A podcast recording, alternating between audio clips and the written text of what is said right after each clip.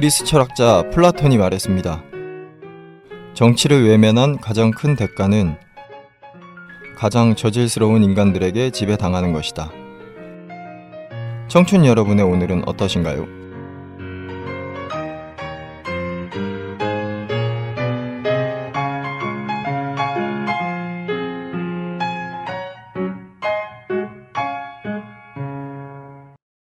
네, 한 주간 잘 버티셨습니까? 예. 네, 먼저 자기소개 하면서 시작하도록 하겠습니다. 저는 닉네임 마루고요. 공연 행사 기획하고 있고 미술 그림 그리고 있는 마루입니다. 예, 저는 닉네임 조피디이고요. 관심 분야는 사회현상과 미스터리 분야에 관심이 많습니다. 어, 오늘은 시국이 시국인지라 마루님과 저 둘이서 진행을 하게 됐고요. 오렌지님 또 오늘도 예, 바쁘게 일하고 계셔서 어, 평일 또 오늘 예, 저희 둘이 하게 됐네요. 열정페이의 가장. 자꾸 그렇게 얘기하면 안 돼요.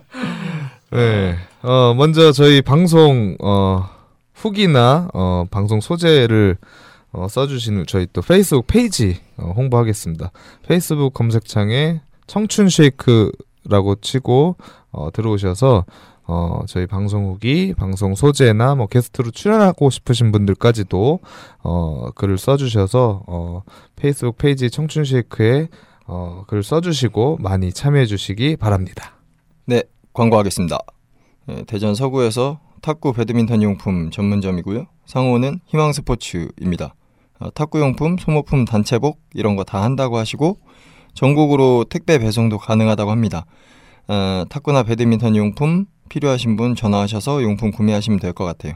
전화번호는 대전 지역번호 공사이 사칠일 일일일일입니다.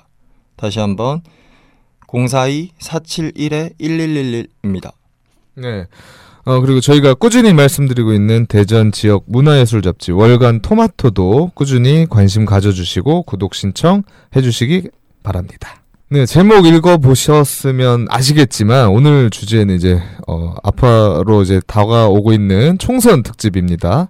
어, 총선이 얼마 안 남았습니다. 그래서 이제 총선 특집으로 한번 해보자라고 생각하여 긴급 편성하게 되었습니다. 그래서 제목은 총선, 청춘들의 현실을 정치인에게 묻다라는 주제를 선정했고요. 총선이 사월 십삼일인가요? 네, 사월 십삼일. 음, 네. 놀러 가는 날은 아니죠? 네, 놀러 가지 마시고 또 저희가 사실 어, 청년 정치편에서 잠깐 다루기도 했지만 또 어, 청년들이 또 직접적인 투표를 해야 또 바뀔 수 있는 문제가 있어서 또 이렇게 또 저희가 총선 특집으로 마련을 했죠. 네, 평소 정치인이라고 하면 지식인이라는 느낌이 있고요. 그런 분들에게 청춘들의 목소리를 대변하고 싶기도 하고. 한편으로 그들이 이제 청춘들에게 바라는 이야기 그런 것들을 들어보고 싶기도 하고 무엇보다 이제 골리앗이 원맨쇼로 끝내는 싸움보다 다윗을 응원하고 부추겨서 골리앗과 좀 제대로 싸울 수 있게 만들면 더 재밌는 게임이 될 수 있지 않나라고 생각하기 때문에 이 네. 방송을 기획하게 됐고요. 네. 네. 원래 일진들 싸움보다 족밥들 싸움이 재밌지 않습니까? 어찌 됐든 그럼 총선 특집 시작하겠습니다. 네, 총선이 거의 한 달하고 몇 주 더 남은 것 같습니다. 어, 이 시기가 한참 바쁜 시기일 텐데요. 이 시간을 저희들에게 할애해 주시러 이렇게 찾아와 주신 첫 번째 손님, 먼저 간략하게 어, 자기소개 부탁드리겠습니다. 네, 안녕하세요. 저는 더불어민주당 대전광역시당 위원장을 맡고 있는 박범계 의원입니다. 아, 우리 오늘 팟캐스트 청춘 쉐이크를 출연하게 돼서 더할 나위 없이 기분이 좋고요. 마루 선생, 네. 또 조피디 선생, 아, 평소에 개인적으로 친하고 존경하는 분들인데 이렇게 만나뵈서 반갑습니다. 네, 반갑습니다. 예, 네. 네, 오늘은 물어볼 게 많아서 스피디하게 진행을 네. 해야 될 것 같습니다. 어, 일단 오늘 발언에 대해서는 편집을 최대한 안 하려고 하고요. 최대한 게스트의 발언을 다 살려주는 것이 좋을 것 같고 문제가 될 수 있는 발언은 스스로 자기 검열해 주시기 바랍니다. 네, 검열. 네, 요즘에 예, 예, 대테러 방지법이라고 국민, 국민 감시법이라는 것이 지금 검열의 문제입니다. 네, 맞습니다. 네, 자기 검열은 뭐 괜찮겠네요. 네, 요즘 뭐 필리버스터 예. 한참 보고 있는데 네. 아 진짜 하루하루 정말 놀라고 있습니다. 예, 네. 그, 그렇죠. 네. 네. 어, 네, 마지막 질문을 제외하고는 나머지 질문은 답변에 시간 제한이 없습니다. 네. 일단 이제 워밍업으로. 예. 네. 아, 제가 한 가지 걱정되는 게 있는데 저희가 너무 편파적으로 보일 것 같기도 하고요. 사실 편파적이지 않습니다. 혹시나 어, 나도 할 말이 있다고 생각되시는 대전광역시의 타 정당 시당위원장님들도 참여를 기다리고 있습니다. 특히 뉴스 보면서 개인적으로 느낀 점이 많아서 새누리당의 정용기 시당위원장님 아, 정용기 시당위원장님 기다리고 있습니다. 찾아주세요.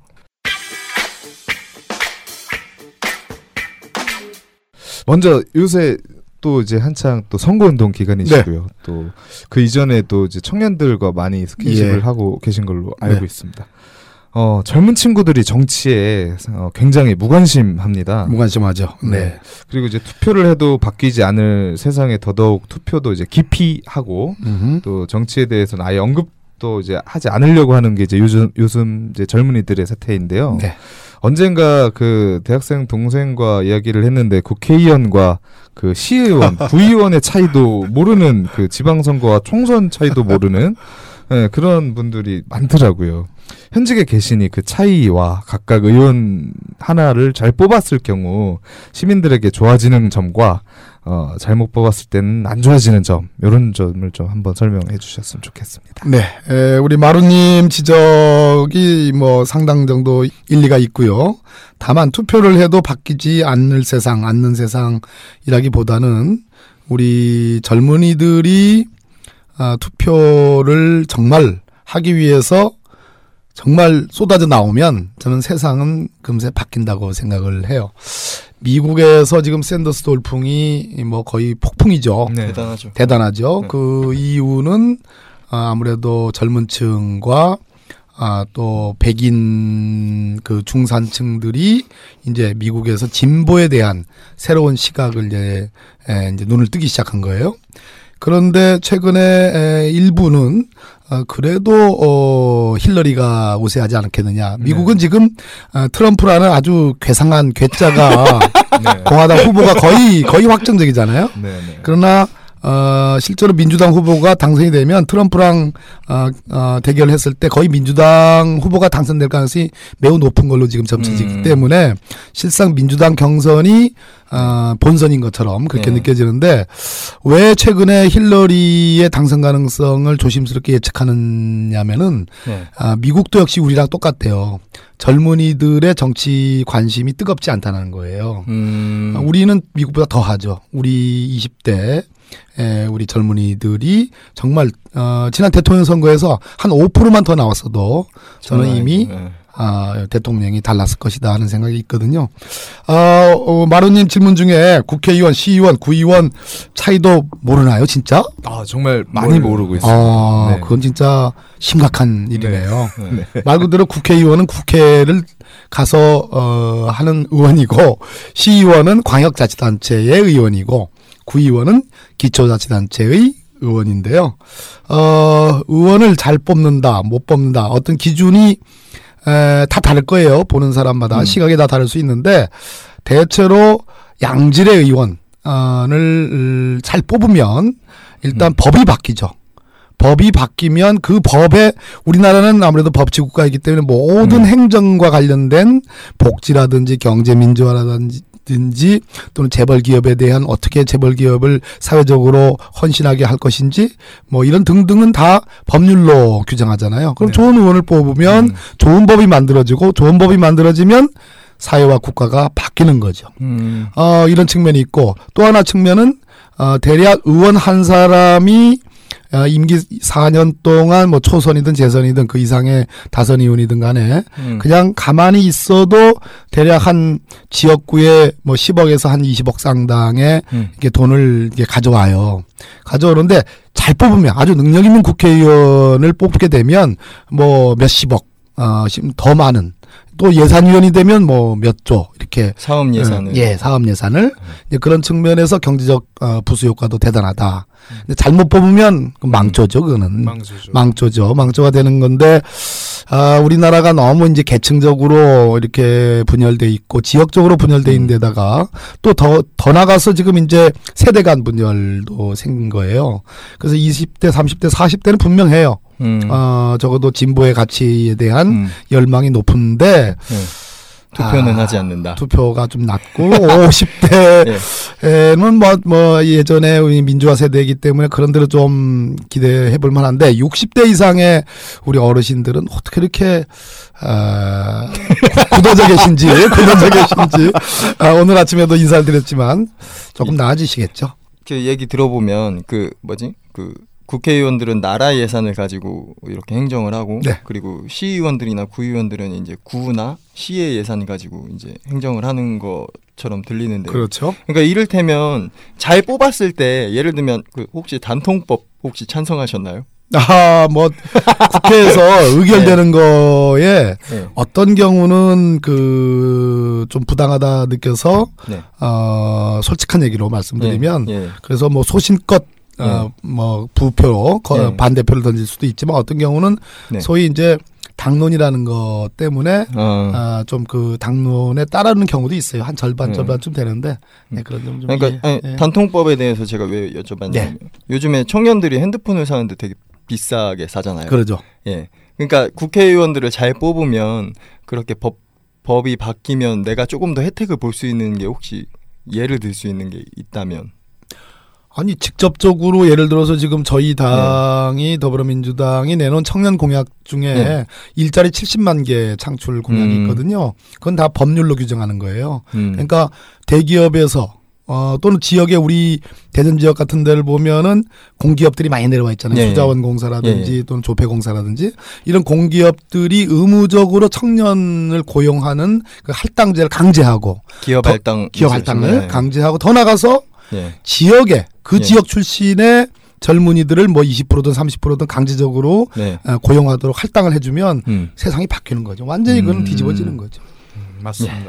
그러니까 하나만 더 네. 이거는 그 같이 의견을 받아서 질문을 하는 건데 그 국회의원들이 본인 권한으로 실행할 수 없는 공약 같은 게 있잖아요. 그 예를 들어서 어. 지난해 그 동작을에 출마하셨던 나모 의원께서 뭐 네. 강남 삼 구 뭐 이런 얘기를 하셨는데 실명으로 하시죠. 다 아는데 동작의 나경원 의원 사랑합니다. 네. 저보다 판사 일 년 후배. 예. 아 그러신가요? 이천이 년 대통령 선거 때 저는 노무현 대통령 후보 지지 선언하고 십사 퍼센트 음. 지지율 때 네. 나경원 후보는 나경원 그 당시 네. 판사는 네. 이제 이회창 후보. 지지율 사십오 퍼센트 이회창 후보 지지선을 했던. 어, 길을 잘못 들었어. 서로 길을 완전히. 음, 근데 근데 그런 강남 삼 구 네, 말도 안 되는 그런 나경원 의원을 제외하고서라도 그러니까 절대 시에서 해야 되는 부분을 내가 하겠다 이런 식으로 공약을 거시는 분들이 많잖아요. 근데 그런 이유는 왜 그럴까요? 어, 이제 지방자치단체장이 할 일이 있고 어, 네. 국회의원이 할 일이 있는데요. 예. 대개는 국회의원은 국민의 대표라고 얘기합니다. 지역구에서 예. 뽑히지만 또 물론 비례대표도 있죠. 네. 국민의 대표이기 때문에 네. 자기의 지역구의 이익, 이익과 이해만을 대표해서는 안 되는 거죠. 원래는. 예. 그렇기 때문에 국가적 이익을 도모해야 되는 것이 맞는데요. 점점 제가 보니까 국회의원이 이제 지역의원이 돼가고 있어요. 음. 그래서 지방자치단체장과의 긴밀한 유대가 중시되고 있어요. 예. 다행히 이제 대전 같은 경우는 아, 대전시장님이나 오 개 구청장님 중에 아 지금은 한 분이 탈당하셨구나. 네. 네. 아, 그렇죠. 음, 원래는 다섯 오 개 구청장 중에 네 예. 분이 저희 이제 민주당 예. 소속이었는데 한 분이 탈당해서 이제 삼 개 구청장님이 되셨는데 예. 이분들과 유대를 하다 보면 예. 예, 국회의원의 사업과 예. 또 지방자치단체장의 사업이 사실상 이렇게 불분명해지는 그런 측면이 없잖아 있어요. 아 그러면 이제 지금은 약간 그런 경계선이 모호해진 상태인 네, 건가요? 아무래도 어, 우리 유권자들이 이제 네. 공, 국가적 이익, 국민적 이익보다는 점점 제가 보니까 네. 이제 탈기가 빡빡해서 네. 그러거든요. 팍팍해가지고 그렇죠. 강팍해져가지고. 네. 네, 그 요, 이거는 이제 시당위원장님에게 네. 드리는 질문입니다. 네. 그 위원장님 본인이나 더불어민주당이 지난 사 년 동안 대전 지역에서 좀 미흡했다거나 뭐 네. 취약했던 점이 있으면 자아 비판 형식으로 이야기해 주실 수 있는지. 네, 조피디님 아까는 자기 검열이라고 하셨는데 이제 자아 비판까지. 네, 용어... 제가 출마하는 게 아니라서요. 네. 네, 뭐 약간 좀 예. 이북스러운 네, 뭐 자아 비판하겠습니다. 예. 어, 지난 사 년 동안 뭐 어느 국회의원이나 저는 뭐 예. 사실상 국민을 위해서 네네. 또 지역의 주민들을 위해서 네. 열심히 일하려는 의지와 그러한 열성으로 일을 해왔다고 평가를 해요. 네네. 그런데 이제 지난 사 년 동안을 보면. 예. 어, 뭐 저는 막 참 그 나름대로 이제 당직을 많이 맡아서 예. 열심히 이제 서울과 중앙과 이제 지역을 왔다 갔다 많이 했는데 예. 그럼에도 불구하고 제일 제가 어, 아쉬웠던 거는 예.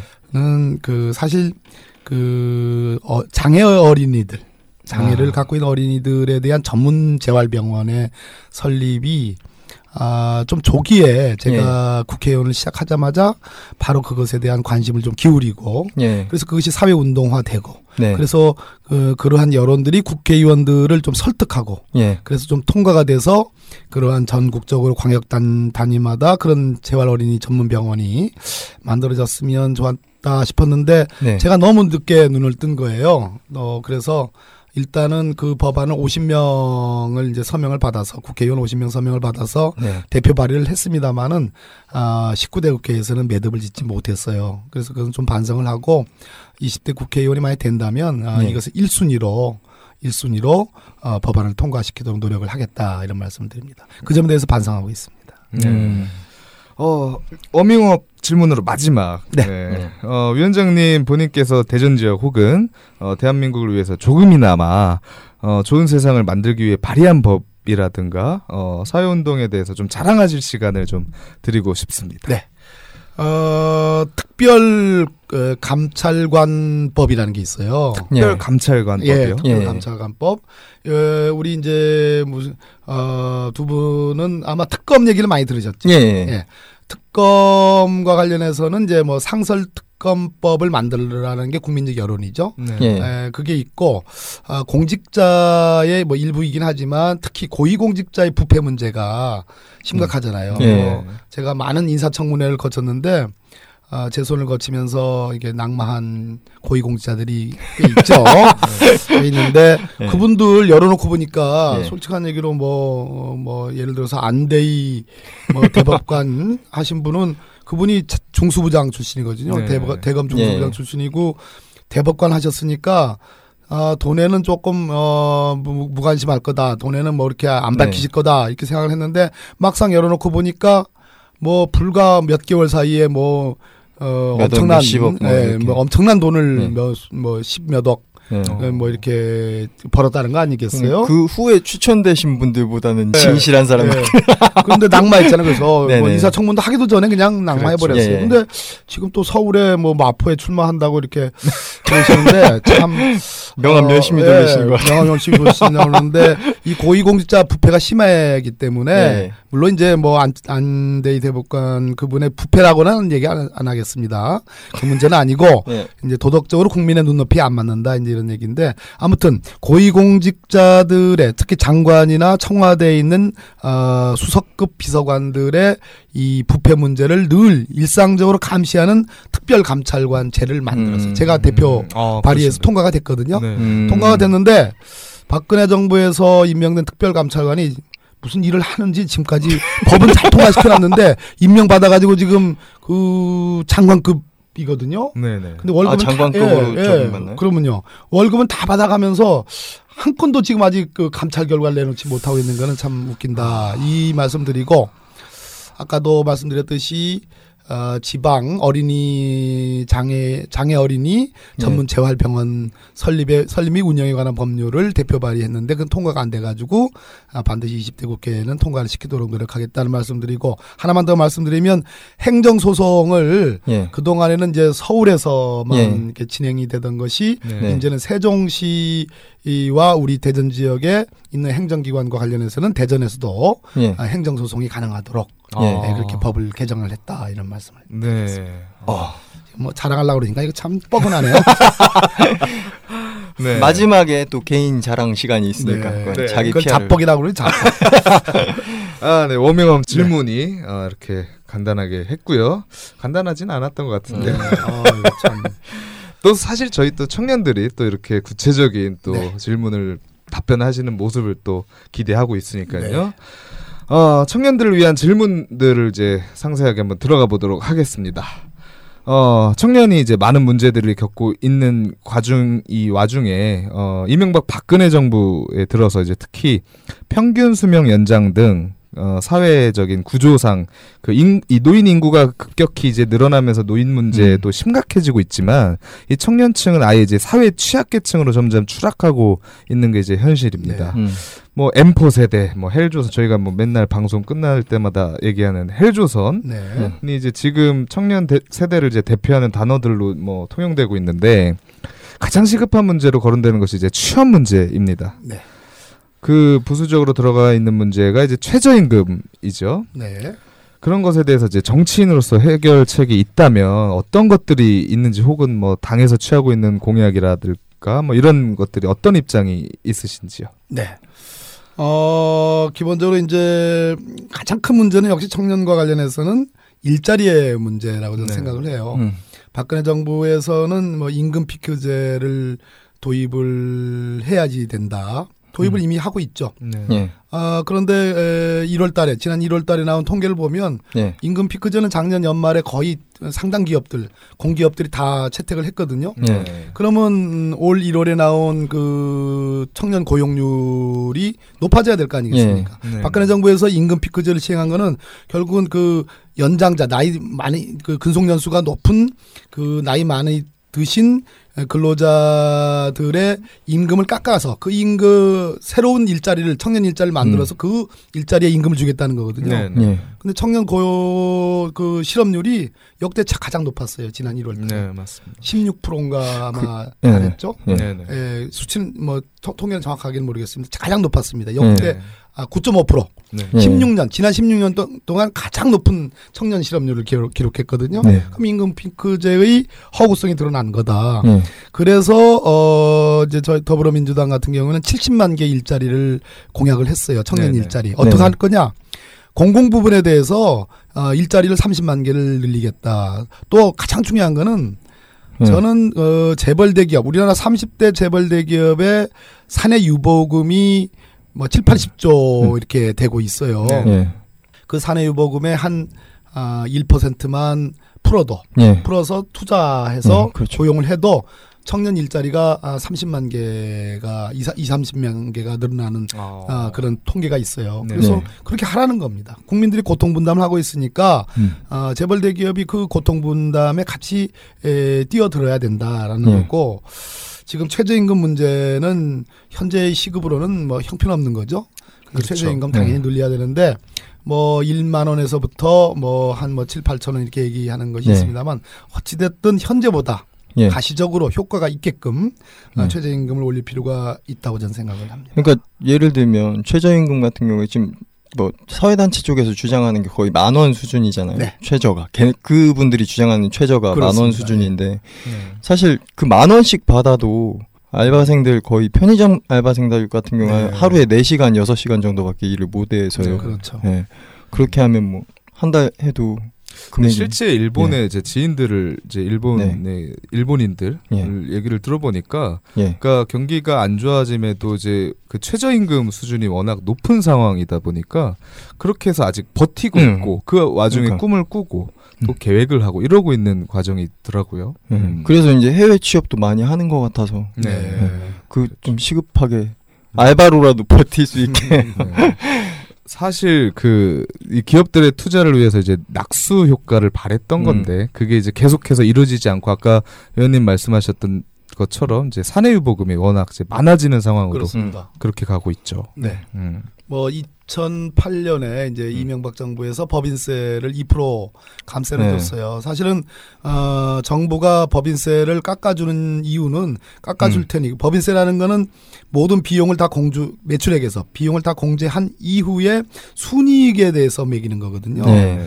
그렇기 때문에 법인세를 깎아주면 그 자체가 깎아주는 만큼 기업에게는 이익이 되잖아요. 네. 그 얘기는 깎아주는 만큼 투자하라. 예. 투자를 권유하기 위해 장려하기 위해서 깎아줬는데 실제로 이천팔 년에 법인세 감세 이후에, 이후에 우리나라 대기업들은 다 외국으로 나갔습니다. 예. 다 외국 투자로 돌렸습니다. 국내 투자를 안 했다는 얘기예요. 국내 투자를 안 했다는 얘기는 정부가 기대한 만큼 고용을 예. 하지 않았다는 얘기거든요. 그거는 음. 정부 정책의 실패거든요. 예. 어쩌면 저는 어, 국회 국정감사에서 이거는 배신이다라고까지 표현을 했는데 네, 네. 그렇다면 음. 저희들이 얘기하는 것은 이렇게 세금도 깎아주고 우리나라 음. 어, 오천억 이상 매출액 오천억 이상의 대기업들이 가장 마, 많이 예. 에, 세금 감면을 받고 있습니다. 조세 감면을. 네, 네. 음. 이렇게 혜택을 많이 받고 있는데 실상 그 아까 참 그 그 사내 유보금이 예. 아까 제가 칠십 조 팔십 조가 아니라 참 칠백이십 조를 넘어섰습니다. 아, 칠백이십 조. 아, 칠십, 칠십 조 팔십 조가 아니고 아, 어. 칠백이십 조를 넘어섰는데 이렇게 돈을 쌓아두고 있는 거군요. 왜 쌓아두고 있느냐 하면 이유를 대봐라 이렇게 얘기했더니 첫째 투자하기에는 너무 위험성이 크다. 국내외적인 경제 여건의 음. 변동이 너무 커서 투자하기에는 위험성이 커서 쌓아두고 있는 것이다. 이렇게 얘기를 해요. 아니 그러면 기업들이 이럴 때 리스크를 감내를 하면서 청년들을 위해서 어, 투자라는 거는 그냥 사회에 허, 그냥 그 기부하라는 게 아니잖아요. 공장을 짓고 음. 고용을 창출하는 거거든요. 네, 그러면 그렇죠. 그거는 기업의 것이지 예. 뭐 누구한테 개, 공, 공짜로 주는 게 아니거든요. 그래서 음. 리스크를 감소하고 투자하라는 건데 그거조차도 외면하고 있거든요. 음. 이제 성남시 이재명 시장님 아, 같은 네네. 경우에는 요즘 핫한 인물이죠. 아, 네. 네. 상당히 또 핫해지셨는데 네. 또 청년 기본소득 정책에 대해서 이제 매우 긍정적으로 이제 그 성남시의 정책을 바라보고 있는 친구들이 많습니다. 네. 성남으로 뭐 이사를 가야겠다고 말하는 네. 친구들도 또 주변에 있는데 네. 어, 이 청년 기본소득 정책이 시험적으로 이제 이쪽 이 대전에서도 법제화가 될 수 있을지 대한민국 전체에서 이제 법제화가 될 수 있는 가능성이라던가 네. 지금 이제 이재명 성남시장이 시정을 네. 잘 이끌고 있죠. 네. 여러 가지로 네. 어, 공공산후조리원 같은 경우는 굉장히 획기적인 네. 정책이고 지금 말씀하신 것처럼 청년 배당 네. 그러니까 성남시 사회복지 예산이 오천칠백칠십구억 원인데 그중에 일 점 구 퍼센트인 백십삼억 원을 무조건 청년 수당으로 투자하는 정책이에요. 네. 굉장히 획기적인 건데 이렇게 할 수 있는 거는 첫째는 이재명이라는 강단 있는 어, 행정가 자치단체장이라는 네. 그 개인적인 특성. 음. 두 번째는 성남의 재정 자립도가 다른 시도보다 굉장히 좋습니다. 지금 흑자로 전환됐죠. 예. 예. 예. 또 거기가 잘 나가는 그 분당 그쪽을 지금 이제 그, 그 예. 지역으로 갖고 있잖아요. 네네. 그래서 예. 수입이 많아요. 음. 어, 그 반면에 이제 저희 대전시 대전시도 꽤 이제 재정 자립도가 높아지고 있고 예. 재정 수입도 좋아지고 있는데 어, 오 개 구청마다 다 사정이 다릅니다. 예를 들어서 유성구가 제일 상황이 좋고 예. 서구 뭐 이렇게 있는데 저쪽 동중구는 상당히 어렵고 그렇거든요. 근데 음. 어찌 됐든 해외 사례만 봐도 프랑스, 독일, 호주, 덴마크 이런 데에서 청년들을 예. 위해서 직접 현금 수당을 지급하거나 생활비를 직접 지원하는 방식의 예. 그런 청년 수당 정책을 쓰고 있거든요. 네. 음. 그래서 적어도 어, 우리가 정권을 교체를 이루고 네. 어, 책임 있는 저 이번 총선에서 과반수 이상을 어, 우리가 확보한다면 야당이 확보한다면 저는 네. 이것은 충분히 어, 도입할 수 있는 제도다 이렇게 보고 있습니다. 음. 의지의 음. 문제인 거네요. 의지의 문제고 정책 결정의 문제입니다. 네. 음. 좀 재미없을 것 같은데 이건 너무 네. 아, 괜찮나요? 저희 방송이 중간에 또... 끼, 끼어들고 싶은데 네. 저희 방송이 워낙 그러면 또 그러면 너무 불리, 아, 불리해지실 그렇습니까? 것 같기도 네. 하고.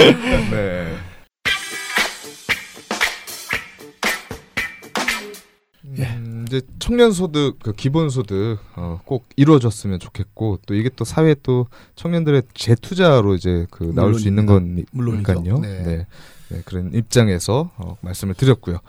어, 또 이제 다른 질문 한번 드려보려고 합니다. 어, 청년들이 이제 적정한 나이가 되면 이제 어, 부모로부터 이제 자이든 타이든 이제 독립을 하게 됩니다. 네. 학업, 취업, 뭐 보통은 이제 결혼 전에 이제 집을 구하게 어, 되려고 이제 노력들을 하는데, 어, 취업 문제나 이제 엠포 세대의 결혼 문제와도 이제 연동되는 일이 이제 바로 주거 문제입니다. 예. 사실 이제 한국의 주거 문제가 독특하긴 합니다만, 이제 미국이나 북유럽 국가의 경우도 내 집이라는 개념이 이제 좀 모호한 한편이 이제 있고, 그렇기 때문에 이제 한국에서 이제 내 집이란 프레임이 좀 약간 딱 굳어져 있는, 그 굳어져 있는 그런 측면이 있죠. 꼭 사야 되는 것. 네. 네. 어쨌거나 이제 대전 지역에서도 이제 뭐 쉐어하우스 같은 공동주택의 음. 소유, 공동 이 주택의 그 소유 개념으로 이제 이런 문제를 네. 좀 해결하려고 하는 또 이 청년 단체들도 있고요. 어, 저희도 이제 이런 문제에 관심이 이제 많은 편이라, 어, 정치인으로서 이런 문제 어떻게 이제 보시고, 어, 정치인으로서 이제 청년들에게 어떻게 도울 수 있을지, 이 방법에 대해서 한번 생각을 해보시면. 네, 제가 거꾸로 우리 마루님하고 조피디님께 한번 여쭤보고 싶은데, 네. 그 어때요? 그 공동주택, 쉐어하우스 같은 것이 네. 정말로 그 청년들에게 도움이 되나요? 어떻게 될까요? 어... 제가 아는 그 청년들의 네. 어떤 마인드 중에는 자, 자기만의 독립된 홀로 나홀로 공간. 사실 그게 제일 네, 좋죠. 그거, 그게 좋죠. 맞습니다. 경제적으로 근데 그게 불가능하니까 지금 이제 네, 질문하는 네, 거죠. 네. 네. 참 그렇네요. 제가 통계를 보니까 어, 우리 이십, 삼십 대 젊은이들의 가장 큰 그 부담이 아마 주거비라고 네, 그렇죠. 얘기를 하더라고요. 네. 평균 주거비가 전세가 한 구천팔백이십육만 원, 보증부 월세가 보증금 한 천삼백칠십오만 원에 월세 사십이만 원 정도 음. 이렇게 나간대요. 어, 그냥 단순 월세만 해도 이십팔만 육천 원 어, 나가니까 부담이 꽤 될 것 같아요. 네, 그렇죠. 그런 측면에서 저희 뭐 자꾸 당당 얘기해서 미, 죄송합니다. 아니 괜찮습니다. 예. 오늘은 또 더불어민주당 예, 다, 자꾸 당당 얘기하면 네. 당 수치가 높아지는 거 아닌가 모르겠는데 네. 아, 더불어민주당의 총선 공약은 네. 청년 주거 안정을 위해서 저희들이 쉐어하우스형 공동주택을 공공임대주택을 오만 호를 마, 만들어서 제공하겠다. 박수 좀 쳐주시고 좀 그래. 네. 아. 네, 네. 우리 예, 예, 감사합니다. 예, 반드시 예, 이런 약속을 드리고 예. 그러려면 좀 정말 야당이 예. 제일 야당 뭐 제일 당이 되는 건 물론이고 예. 이번에는 정말 어, 뭐 야당이 분열돼 있지만 예. 어찌됐든 야당이 과반수 의석을 점해서 좀 이런 좋은 정책들이 실현이 됐으면 좋겠어요. 네. 네. 사실 예전에 저희 부모 세대도 네. 사실 힘들게 네. 그 살아왔지만 그 대출을 받아서 집을 사고 음. 뭐 십 년이고 이십 년이고 갚아가는 거에 대해서 음. 그렇게 큰 거부감은 없었는데 저희는 이게 약간 공포감이 있는 것 같아요. 그러니까 음. 취업을 하고 있는 상황도 불안정하고 대출을 받아서 이거를 갚아가는 그 과정들이 상당히 공포감으로 다가오기 그럼요. 때문에 이, 이 물론 이제 대전 같은 경우에는 서울과는 좀 다른 네네. 편차가 있긴 합니다만은 네네. 이제 대전도 점점 이제 이 전세가도 상당히 높아지고 있고 그렇죠. 그런 상황이죠. 그러니까 전에도 한번 얘기를 했었는데 사람들이 자기가 천년만년 살 것처럼 하고 대출을 받잖아요. 네. 쉽게. 네. 근데 이제 그렇지 못한 경우를 봤어요. 그러니까 먼저 이제 가게 되면 이제 그 빚이 또 자기가 상속 포기를 안 네. 하거나 그러면 자녀나 와이프한테 이렇게 가잖아요. 그렇죠. 예, 이제 그런 경우에 이제 완전히 그냥 네. 그 완전 파탄 나더라고요. 네. 그러니까 그런 게 좀 되게 안타까워서. 음, 그러니까 네. 이제 사실 이제 결혼의 문제와 음. 연애, 출산의 문제가 사실 다 겹쳐 있는 주거 문제가 심각하면서 이제 나오는 문제들인 것 같다 보이거든요. 맞습니다. 네. 맞습니다. 그러니까 이 주거 정책이 좀 안정화되고 사실 이 부동산 정책이라는 게 쉽게 잡 기는 사실 힘든 문제인 거거든요. 근데 이제 이거 분명히 이제 이 부분은 좀 해결을 해야 되는데 뭐 음.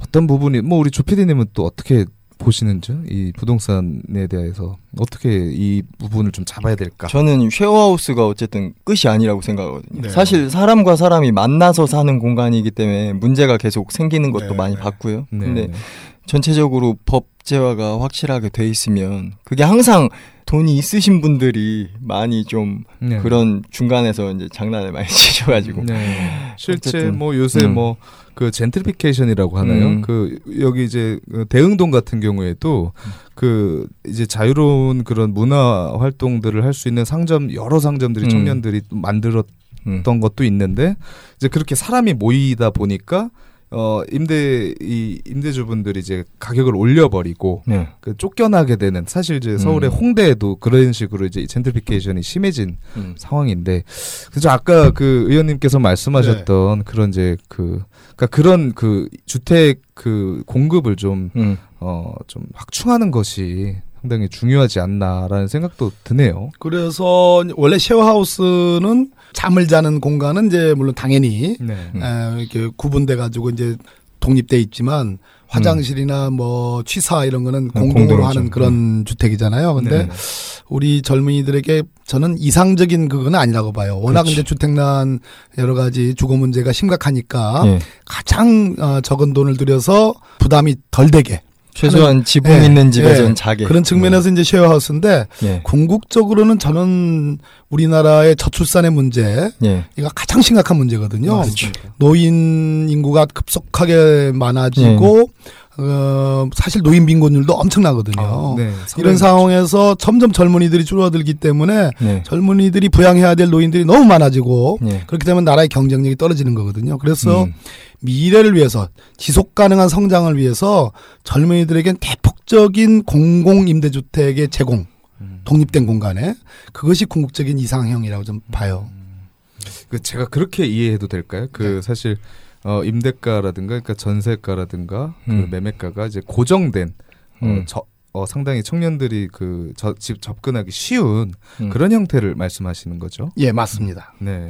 어쨌든 이제 다음 질문은요. 취업 문제하고 이제 직간접적으로 다 연관이 돼 있는데 그 중에서 이제 하나가 대학 등록금이라고 생각하거든요. 등록금 네. 문제. 네. 요즘 지난 대통령 선거 때의 공약 아닙니까 이게? 예. 뭐 반값 등록, 반값 등록이요. 뒤에 이제 네. 질문이 같이 나오긴 하는데 어 요즘은 대학을 자의적으로 안 가는 친구들도 많이 늘고 있습니다. 근데 네. 이제 그래도 고등학생들의 목표는 아직까지는 대학이잖아요. 네. 네, 맞습니다. 요새는 학교 등급에 따라서 수저계급이라고 이렇게 학수저, 비교하기도, 금수저 네, 그렇게 네. 하기도 하는데 문제는 이제 대학 진학을 하고 나서의 문제인데요. 부는 대물림된다는 말이 아직도 남아 있는 것 같아요. 그래서 어떤 어느 정도의 삶의 여유가 되는 집의 친구들은 취업이란 부분에서 이제 좀 더 유리한 그런 고지에 올라서게 되고 그렇지 못한 친구들은 이제 말 그대로 스스로 빚쟁이가 되기 위해서 이제 등록금 대출 받고 생활비도 대출을 받게 되는데 어, 몇 년 전에 반값 등록금 방금 말씀하신 이명박 그, 대통령님이요. 네. 예, 그런 정치 이슈가 있었잖아요. 근데 요즘엔 그 이슈도 내세워서 얘기하진 않는 것 같아요. 이번에 미 대선에서 샌더스가 공약으로 내세운 것이 사립은 아니더라도 국공립은 학비 무료로 해주겠다는 거였던 걸로 알고 있는데. 네.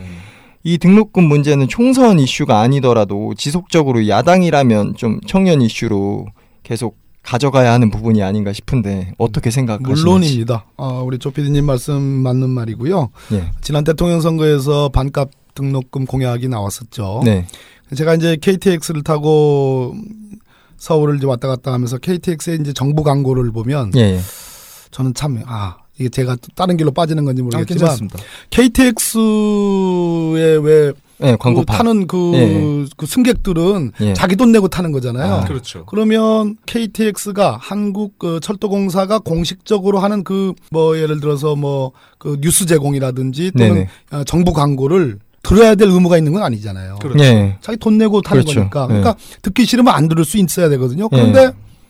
어느 시간이 되면 그냥 뉴스가 나, 막 나오죠. 예. 소리도 들리고. 예. 그리고 제가 가만히 느껴봤는데 이것이 약간 뭐 어, 야당 의원으로서의 어떤 자기의식 때문에 그렇게 들리는지 모르겠는데 항상 박근혜 대통령과 현 정부에게 유리한 뉴스만 괜찮. 자주 나오는 것 같아. 제가 보니까. 제 귀에는 그렇게 들려요. 분명히. 그죠? 예. 일단 그 점이 좀 문제가 있다고 생각이 들고 예. 어느 정부 광고를 보니까 등록금 예. 문제 다 해결됐어요. 이미. 아, 그런 광고가 있네요. 그렇게 광고를 내, 내고 있어요. 아, 서울시 지하철에 그런 광고가 떴었던 거예요. 케이티엑스에도 아, 그래요? 그게 나와요. 뭐 등록금 이제 걱정하지 마십시오. 뭐 어쩌고저쩌고 뭐 하는 게 나와요. 광고가. 네. 그래서 야, 실상 저도 올해 이제 그 대학생 큰아이를 대학교를 보냈는데 네. 뭐 국립대학을 보냈어요. 근데 등록금 네. 만만치 않습니다. 국립대학도 이제는. 네. 네, 맞습니다. 예, 또 이제 둘째 아이 이제 고등학교 올라가는데 네.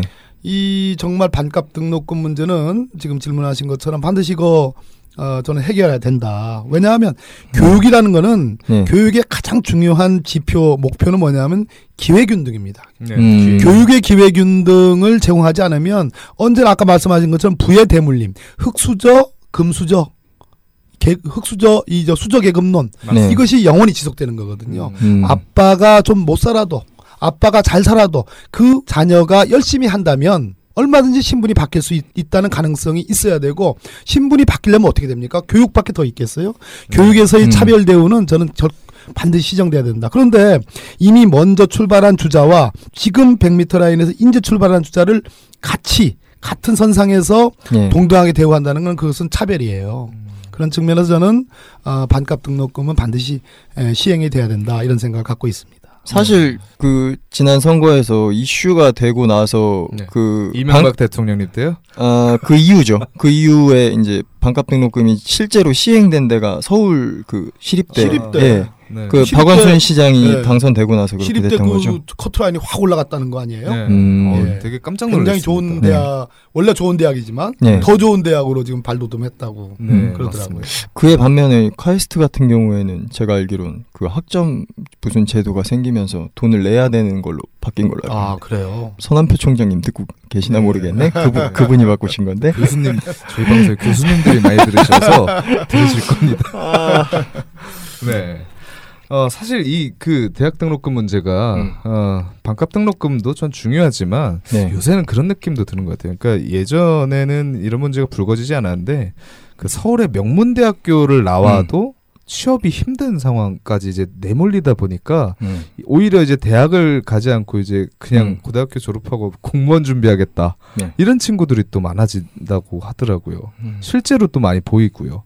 그래서 이런 문제들이 아까 말씀하셨던 이 교육의 균등의 문제 음. 그리고 결국에는 이 대학 서열화나 이 문제들이 결국에는 저는 임금의 문제에서 오는 것 같아요. 음. 좋은 대학교를 나, 가지 저희가 이제 그 청년 정치편에서 이제 이동학님하고 이 얘기를 하지 않았습니까? 음. 그러니까 조, 좋은 대학을 나와야 좋은 임금과 좋은 일자리를 갖게 되는 음. 그러니까 이런 그 임금의 격차가 너무 크게 벌어지다 보니까 음. 이 대학에서 열화 그리고 또 이 대학 등록금 그 안에서 또 등록금도 너무 많이 커지고 음. 이런 문제들이 이제 같이 벌어지는 문제인 것 같아 보이네요. 네, 일 부 잠시 쉬었다가 또 어, 잠시 후 이 부 다시 시작하도록 하겠습니다.